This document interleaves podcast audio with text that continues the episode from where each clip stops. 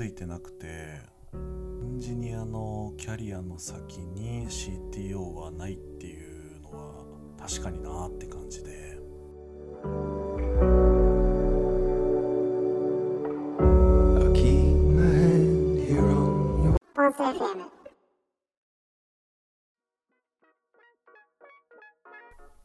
皆さんこんばんは。ポンス FM ゲポンスです。この番組では僕の日常や趣味の話軽いテクノロジーやお仕事の話などをゆるーく喋っております、えー今日も寝る前のテンションでやっていきたいと思います、えーちょっと最近ですねまあなんか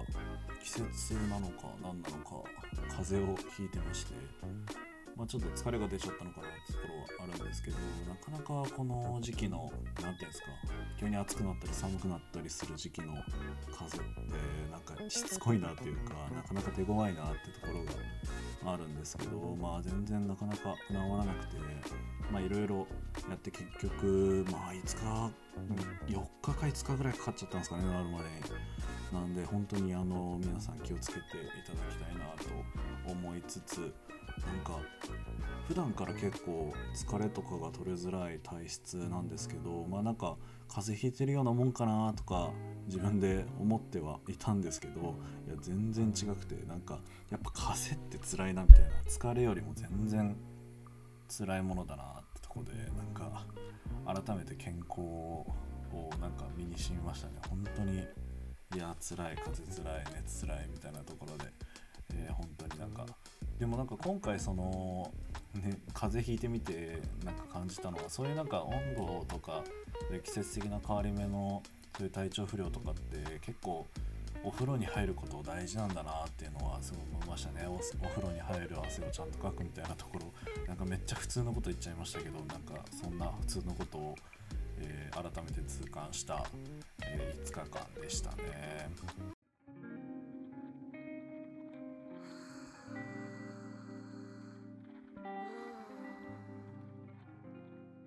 FM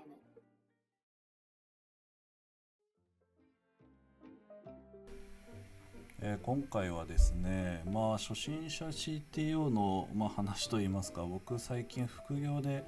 えー CTO 業務をやっているんですけどまあなかなかぜ忙しいというかなんか全然こう回りきらないところがあってでなんかその今まではエンジニアリングとかマネジメントとかそういう系の仕事はやってきたことがあったんですけどいざ CTO ってなるとなんか全然業務違うなみたいな、まあ、これ僕だけかもしれないですけどもしかしたら。なんかまあ共感してくださる方がいればいいなと思いつつなんかこう気づきと言いますかちょっと話をしようかなと思っててまあ普段はなんか日常的な話をしてるんですけど、まあ、あまりにもなんかバタバタしすぎてちょっとこう書き留めておきたい書き留めておきたいとか喋り留めておきたいみたいなところがあったので、えーそこら辺の話しようかなと思ってますね。まあ、CTO ってそもそも何なのかっていう方に簡単に説明すると、まあ、あの CEO とか COO とか、まあ、なんか社長とか社長とかあると思うんですけど、まあ、そんな感じです。それの技術版みたいな技術者版みたいな、えー技術者のトップみたいなところがあって、まあ、そこの、えー業務を、え最近、え副業でやっているんですけど、えなかなかあのこうなんていうんですか社長さんとかそういう人ってすごい忙しいイメージが世の中的にもあると思うんですけど、まあ、あの僕自身もそういうなんとなく漠然と忙しいんだなみたいな風に思ってて実際中で何やってるかわからなかったんですけど実際僕もあの今何をやってるかって言われるとまあなんかえ何やってるんだろうみたいな何にそんな時間使ってるんだろうってところがあるんですけど、まあ、まりにもこう時間がないっていう思い始めた時にちゃんとこう何に時間使ってるのかなっていうのがあの分析してみようと思いつつ、まあ、実際今喋りながらできてないなと思いながら、えー喋っているんですけど、まあ、何が何ていうんですかね大変というかなんか時間を取られるかなって思うところだと、まあ、これ初心者だから僕が全然なんか、ま、ちゃんと CTO をこなせてないからなのかもしれないですけど、まあ、一番はそうっすねなんなんなんか業務とかそのビズ側ビジネス側のその要件とかそういう要望とか、まあ、プロダクトイメージ実現したいこと経営者の実現したいことみたいなところに対してどうやってこう技術的にプロダクトとして成立させるかとか今の技術でどうやって実現させるかみたいなとこを考えた時にどうしてもやっぱギャップがある。もちろんそのスタートアップで製品化するってなるとそれだけこう大手が入りづらいし自分たちだけというかまあ自分たちだけっていうのはなかなかないのかもしれないですけど自分たちの製品を選ぶ理由みたいなところを、えはっきりさせたものを世の中に出さなきゃいけないってなった時にどうしてもやっぱそこを技術的にギャップが生まれちゃうみたいなその技術的にできないところ世の中的に、えー、まだ実現しづらいところサービスとして提供しづらいところっていうのがすごいあるんですけど、まあ、そこの、ま実現性を考えるところですとかそれをこう仲間のエンジニアたちにどうやって伝えるのかとかどうやってこう実現可能にまあ言ってしまえばまあいい悪い言い方かもしれないんですけどどうやって妥協点を見つけていくかってところには結構やっぱ時間は使うかなっていうところですね。特にあの僕があのやっている領域っていうのはそのビジネス側に、えー、特にあの知識とかそういうビジネス側の要件に、え近づけなきゃいけないところの領域なので、まあ、どうしてもそこの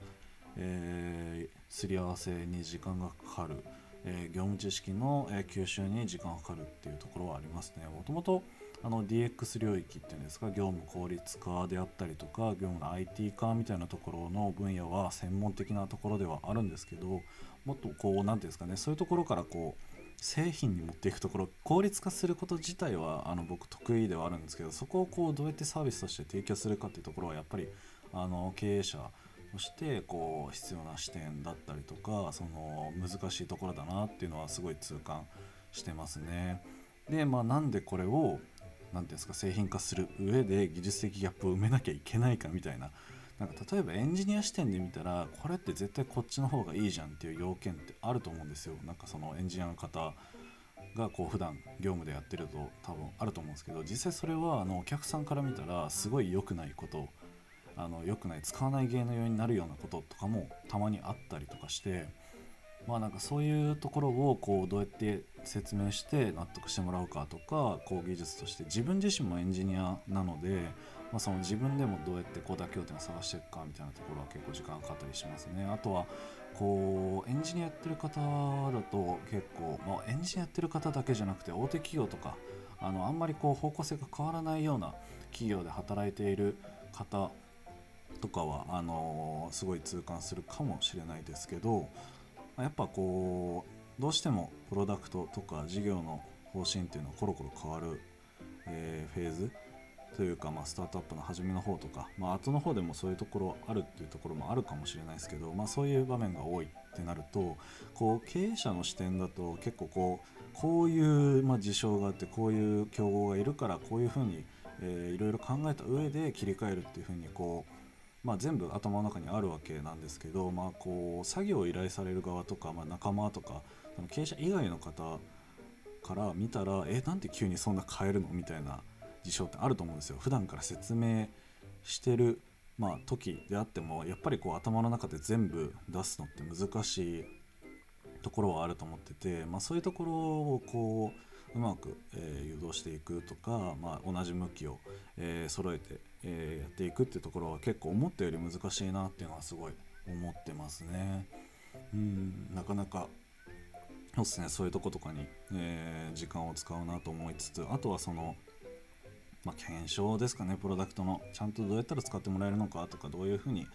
えー、設計したら使いやすいのかみたいなところもまだあの初めの段階だと CTO がやらなきゃいけない部分も多いと思うので、まあ、そういうところで結構あの業務的負担は大きいというか業務知識が足りないみたいなところはありますね。なので、まあ、なるべくそのアウトプットを多くしていくっていうのはもちろんなんですけどインプットも同時にしていかなきゃいけないってところで、まあ、なんか時間が空いたら本を読むみたいな時間が空いたらブログ読むみたいなことをしてるとえー、無限に時間が解けていくっていうところで、まあ、なかなかこれ難しいなやってやっていく中でこうどうやってバランスをとっていこうかみたいなのは日々思っていますねで解決策も全然まだまだ初心者なので、えー、見出せず他の方のなんかブログとか知見とかを見ながら頑張っている次第でございますね。まあそんなこんなでまあなんか気づいたことというよりかはなんか今のなんかなんだろうなーって思ってるようなことをなんかダラダラ喋ってしまったんですけどまあこんな感じでなんか、えー普段の日常とか趣味の話だけじゃなくてなんかちょろっとした仕事の話なんかもしていこうかなと思っておりますのでぜひぜひあの最後までお聞きいただけたらなと思います、えー久しぶりのあの収録だったので甘噛みしまくりでしたが、えーご了承ください、えーもしよければあの概要欄の方のフォームにあのお話ししてほしいことであったりとか、えお便りなんかも募集してますのでぜひぜひあのあのいただけたらなと思います。こんな感じで今回は終わりたいと思います。皆さんおやすみなさい。